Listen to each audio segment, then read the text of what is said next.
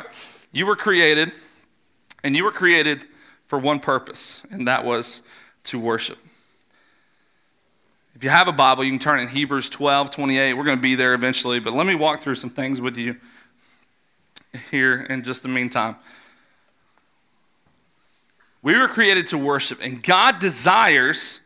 This is a great night to take notes, man, because you really want to zero in on what God is going to be leading and teaching tonight. Is that God desires our worship. Okay? God seeks our worship. He created us and He created us to worship. So naturally, the byproduct is God say, desires, seeks our worship. There's a constant war for your worship. This war started long before, again, like I said, before the world was ever created. In Isaiah 14, 13, and 14, I'm going to read it. You can check it out on the screens. It says, You said in your heart, I will ascend to the heaven, above the stars of God. I will set my throne on high. I will sit on the mount of assembly in the far reaches of the north. I will ascend above the heights of the clouds. I will make myself like the Most High. Anybody have any idea who this is referencing? Anybody? No? Quite the opposite. This is referencing Lucifer. Lucifer was an angel of God, and before the world was ever created, God, Lucifer was this guy, this angel that was um, very prideful, wanted to become like God, wanted to be, consider himself equal as God, and wanted the praise that God got right? And so God, in his justice and in his jealousy, because he wants his own glory, hello, he tossed Lucifer to beyond. And when he created the world, Satan, which Lucifer became Satan, was sent to rule over the earth, okay? And so there's a battle that has been going on, and Lucifer, Satan, constantly, if you read this passage, it says, I will, I will. I will set my own throne. I will sit on my own throne. I will do these things. I will, I will, I will. It's kind of quite the contrary to what this other guy, we talked about him a little bit last week, this guy who came from heaven actually as well, came to earth and he died on the cross for yours and my sins. And uh, he said something quite the opposite. Anybody know what he said? Jesus came and he said, Thy will. He referenced God. And so, not just, not, we, we, we kind of understand that same frame of mind that we constantly are in this state where we're like, okay, I will, I'll do this, I'll do that. No, Jesus said, Thy will be done. So Satan, Lucifer, is still warring for our worship today. He's still in conflict and in battle with God on a daily basis because he desires, just as much as God, he desires you to be distracted and taken away from God. And so he's fighting for your worship. Matthew 4, 8, and 9, you'll see a little picture of this, is when Jesus is in the desert and you don't have to turn there, you can check it on the screens. It says, Again, the devil took him to a very high mountain. Jesus has been in the desert for about 40 days, and he is vulnerable. He's tired, he's hungry, he's weary. And the devil takes him, and he says, Again, the devil took him to a very high mountain and showed him all the kingdoms of the world and all of their glory. And he said to him, I will give you all these things, talking about earth, all these kingdoms, all these things on earth, all these just you know, all this that you can see from miles around, I will give you dominion over, and I will say that you are the ruler over all these things. And it says, All these things I will give to you if you fall down and what? Worship me. Satan in this moment is fighting for Jesus' worship. Now the story goes Jesus cast Satan away and, and told him what's up, right? What is one thing that God desires from us that we have the freedom to hold it or to freely give it. And God desires our worship. Why is worship so important to God? We talk about God desiring our worship. We've, ta- we've heard this probably before because a lot of us have grown up in church. We've seen these things. We know that when we come to a worship service, there's a design that we're coming in respect or response to be able to come and worship God, okay? But why does God desire worship. Why is worship so important to God? Let me give you two reasons. One is you are a worshiper. Okay? Pretty simple. You are a worshiper. You have been created for worship. I just said that a minute ago. You have been created for worship. So say it with me right now. I am a worshiper. Ready? I am a worshiper. Say it again. I am a worshiper. Say it again. I am a worshiper. Yeah, You are a worshiper. Whether or not you realize it, you were created for worship and you are a worshiper. A lot of times we kind of walk in a way that says, you know what, I'm not really a worshiper. I understand what it means to worship, and I go to Sunday or I go to work, church on Wednesday, and I, I've experienced this worship that you talk about, but I'm not really a worshiper. I don't really worship other things or, or do all that kind of stuff.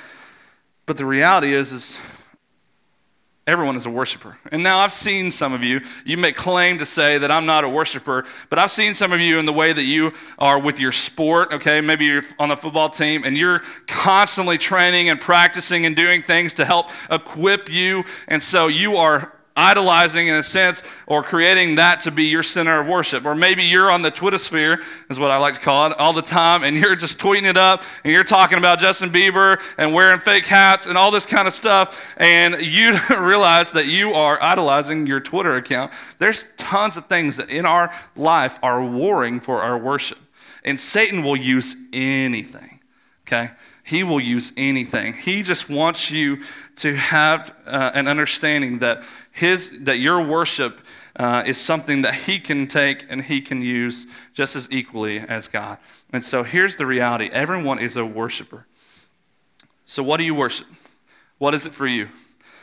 I'll just be honest with you, for a long time, I struggle with the, uh, the kind of idolizing this uh, sense of wanting to be affirmed. And so uh, I always sought encouragement, I always sought attaboys, and, and always wanted to hear people talk good of me. And so I idolized and made that a center of my worship for a long time. And sometimes that's still a great temptation for me to do that because I want to hear people say, man, Brian's doing a great job, Brian's doing that, blah, blah, blah. But God, in His greatness and His mercy quickly humbled me to the reality that that's not the case and that the only person that I really need to be seeking affirmation from is Jesus Christ. It's not myself, it's not my wife, it's not anybody in this world that can give me the affirmation that I need, that it's God alone. And that we all struggle with something. We all struggle, and that's just one of many, by the way, okay? Um, just like you, I'm human, and we all struggle with something. Something in your life right now is warring for your worship. And there's a lot of good things that we encounter on a daily basis that really kind of go against what I'm talking about tonight. But because we consider them good things, we kind of just write it off and don't worry about it. God seeks our worship. And when we focus on other things other than God, then our worship with God is hindered and it's ineffective. Psalm 103 says, Know that the Lord, He is God. It is He who made us, and we are His. We are His people and the sheep of His pasture. If nothing else tonight, you need to understand that God has created you and you are His. And He desires your worship tonight.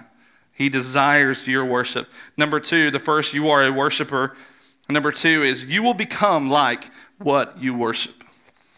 A lot of times that's kind of a, a, lost thought. We don't really realize that. But the majority of the time that you spend on a certain thing or item or place or whatever you want to consider yourself, uh, you will be, start to become like what you worship. The great thing is when you worship God and you truly, genuinely worship Him, you then start to become like God. But there's a war for your worship, and there's other things that go against that. Psalm 115, 4 says, the, Their idols are silver and gold the work of human hands. And if you skip down to verse 8, it says, Those who make them become like them. So do all who trust in them. If you create something in your life and make it an idol, an item of worship, something that fights against God and His desire for you to give Him your worship, then those things become an idol. And those things attract you to become more like them. Worship is far more than uh, singing of songs, sometimes we get the false uh, identity in worship being a time where we get to sing. And so we're like, man, that was great worship and a great message. And we kind of segregate singing and music to that word worship. And the reality is, is your lifestyle, everything you do in your life is a, is a center of worship. And we'll talk about that probably in the next couple weeks, but I want you to understand that there is a lot more to that than just music and singing. But tonight I want to talk a little bit more and focus a little bit more on corporate worship.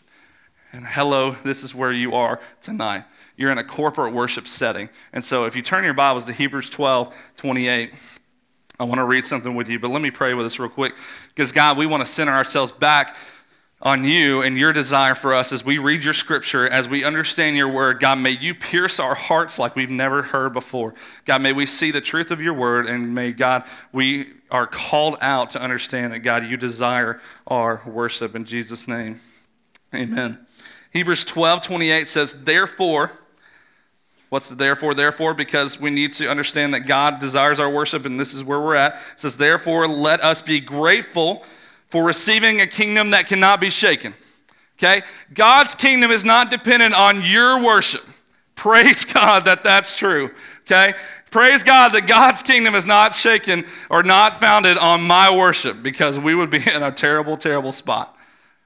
God's kingdom and his his kingdom, His vastness is not centered on our worship, and praise God that it's not, but it says it's grounded on something greater. It's grounded on Jesus Christ. It's grounded on the foundation of who God is. And it says, therefore, let us be grateful for receiving a kingdom that cannot be shaken.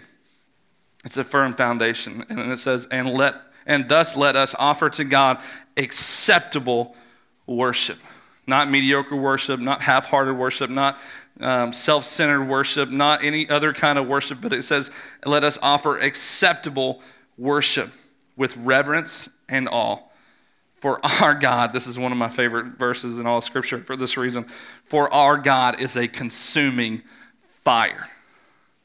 That is an awesome verse. When I first started becoming more familiar with Scripture, um, really shortly after I felt called to ministry, I began to really start to um, try to uh, develop more of an intelligence of the scripture, understand the scripture. And this is one of the very first verses that I found. And man, it lit me on fire because it says, Our God is a consuming fire. If our God is a consuming fire, you better believe your shorts that He is worthy of your worship. Because God is so huge, so incredible, so magnificent. He is a consuming fire. He is one that cannot be shaken, and He desires your worship tonight. Man, what an awesome thought. What an awesome thought. Let me just paint you a little picture. We go to we go to concerts. Anybody ever been to a concert? I know I have. We go to concerts, we go to entertainment venues, we see comedians, uh, we do all kinds of things, to, uh, you know, or see plays or whatever when we want to be entertained, right? And so uh, let's just, for the sake of this argument or this little short conversation, stay with me, um, that we consider this a production. Okay, that's not too far off, uh, but you'll just hang with me. There's lights, there's cameras, there's you know screens, you know all this you know really nice stuff. Um, and so well, let's just consider a production. And there's three main parts of production, and you guys may correct me if, if, if I'm wrong, but I'm going to focus on these three tonight. One is there has to be an audience, right? Who's the audience tonight? Okay, fair assessment. Number two, well, let me, let me just say this an audience in worship, we, you, know, you become like a consumer, right? When you go to an entertainment venue or when you go to see a concert or you go to see a show or something, you sit back and you start to become like the critic, right? You're like, man, I don't really like that song, or I, man, I don't really like the way he's dressed, or his, uh, the lights are reflecting off his bald head. It's just not really going for me. You know, just that we become a consumer. We begin to criticize or critique or, or just, you know, look at those things a little bit differently than we should probably. Uh, but as an audience, we become a consumer. Number two, there's a, there's a point to uh, a production, and that is uh, there's a performer. And who's the performer tonight? Fair assessment. You know, just for the sake of argument, again, not to be falsely accused of that, but you know, for the sake of it, let's say that I'm the performer right now. Okay, I'm trying to stand up here, keep your attention, maybe say a few witty sayings to draw you in, to keep you entertained. You know, just you know that type thing, right? Well, maybe there's also the third thing is there's a director. And for the sake of where we're at tonight, who do you think the director is? Okay, that's a great assessment. You guys are sharp, man. I don't care what Mike Holt says about you. Our God, our God is, um, our God is unbelievable. There's a perception, though, and, and here's what I want you to think. I want you to think everything that I've said in the past two to three minutes, I want you to shake it out and forget I said it. Because here's why there's a false perception that when we come to church or when we come to worship, that we are here to be entertained or we're here to see a performance or we're here to do these things. And the reality is, is that is 100% completely false. Because here's why. You think you're the audience tonight? Well, I got news for you. You're not the audience. I'm not the audience tonight. When we worship, we're not the audience. There's an audience of one. And he has the name that's greater than every other name. And he's the one that's more majestic and more great than anything that we can comprehend. And he is the audience of one tonight. And he should get the praise that we, he deserves. God is the audience. Wouldn't it be cool? Just imagine, if you will, wouldn't it be cool if we came to Core 33 or Sunday mornings or things at this church when we come to experience quote unquote worship? Wouldn't it be cool if we came not to worship, but we came worshiping? Think about it. If we came not to worship, but we came worshiping. We came in an attitude and a constant state of worship because exactly that Scripture says that we are living a lifestyle of worship that goes beyond uh, just coming to church or doing those things. Worship, and I got news for you, and this is a big one, so you may want to hold on to your chair real quick. Worship isn't for you. Worship isn't for you. Not even a little bit. Worship is for the Creator, worship is for the audience of one. Worship is designed because God is a jealous God and He created you, right? And He made you the magnificent being that you are. All the talents and abilities and gifts that you've been given, all the things that you do in your life, and all these other things. The God has created you uniquely, but He created you with a one purpose, and that was to worship Him. And he's a jealous God, man. He fights for your worship because he wants and desires nothing more for you to worship anything else in this life but to worship him. Man, what an awesome truth tonight. If we don't receive anything else, let me, let me just say this. We don't come to receive, we come to give. And when you come into worship and you come into this room on Wednesday nights, I want you to come with that attitude to think, you know what? I'm not here for myself. I'm here to worship the audience of one. And I'm not here to receive anything or anybody. I'm here to, to give all that I can, all that I am, everything that I've got, and lay it on the table to worship Him. Think about it. It's a lot, you know, we built on last week, talked about the why, why we do student ministry, why we do these things. And the reality is, is there's uh, so many people in this community and so many students that need to hear about Jesus. And if we come with that attitude every week of really genuinely worshiping Him, coming and, and desiring and saying, you know what? I'm going to come and I'm going to worship the audience of one. I'm going to come and give up of myself, not to receive anything, but to give. And man, what an awesome, awesome overflow that God would then fill up your life and then it would spread out amongst, not out of this, not only out of this room, but down these halls, out these doors, into this community, into your schools, and see how God can take your worship and use it to seek and save those that are lost. It'd be unbelievable, right? I mean, come on. Who is God? What has He done? Well, for me in my life, God created me. Um, scripture tells me that He knit me together in my mother's womb and he created me before uh, I even, my parents even knew that I was going to be in existence, right? And so he created me in a, in a good and perfect way. Uh, and then when I entered the world, I entered into a sinful world as a fallen world. And so I, I began to grow up and I began to gain knowledge of scriptures, gain knowledge of who God is. And I quickly became aware of who God was and what He did for me. And I became a Christian. But that wasn't void of sin and temptation. No, it actually was the opposite. I began to uh, struggle and I began to fight and I began to see how these things and there was temptations in my life. And now I began to become a liar. I began to become a manipulator. I began to become a deceiver. And I was struggling and I was falling into a fallen world. But not only that, but a God who was so rich in mercy that in Scripture tells us, but God came down and He reached His hand to me and He said, You know what, Brian? I've got something better for you, better than what you've tried to design yourself. And He pointed me to a way that was everlasting. And now to this day, I get a chance not only to fight against the struggles of daily temptation, but I get a chance to worship the one true living God. And for me, that is why I'm here. It's not for anybody else, it's not for myself, it's for the worship of the one true living God. I'm going to ask Bobby and, and John and James and Dan to come back up and lead us here in just a second. But I want to communicate something to you. I want you to understand that even now, for me, when I worship, I have to understand and come to the throne with the realization that the only natural response to a supernatural God is my act of worship.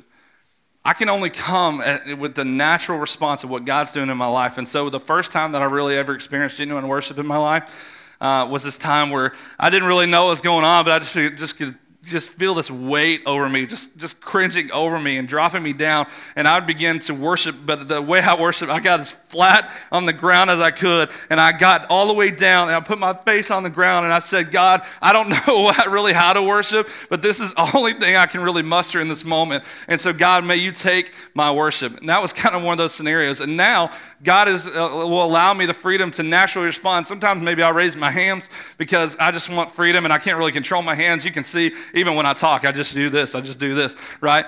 But even in my worship, I can't control my hands. Sometimes God just, you know, just takes me and freely moves me. Okay, that's just my natural response. But there's other times maybe that I close my eyes or I open my eyes. I just, you know, there's all kinds of ways to worship. Well, God has uniquely given you a natural response to a supernatural God. And so when He calls you to worship, man, I just pray that you would just follow in the most natural way possible. It may look completely stupid, but God will use your natural worship and He will take it and it's going to be good.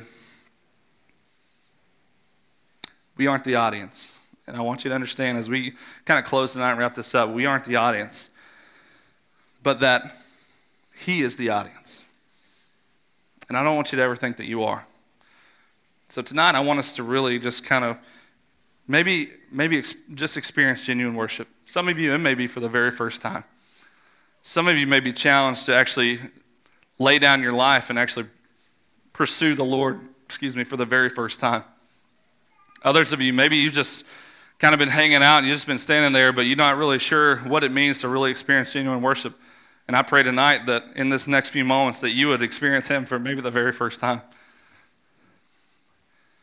This is what I want to do. I want to I want to say something. I want you to repeat after me. Repeat after me. In the view of who God is and what He has done, I bring an offering. In view of who God is and what He has done, I bring an offering.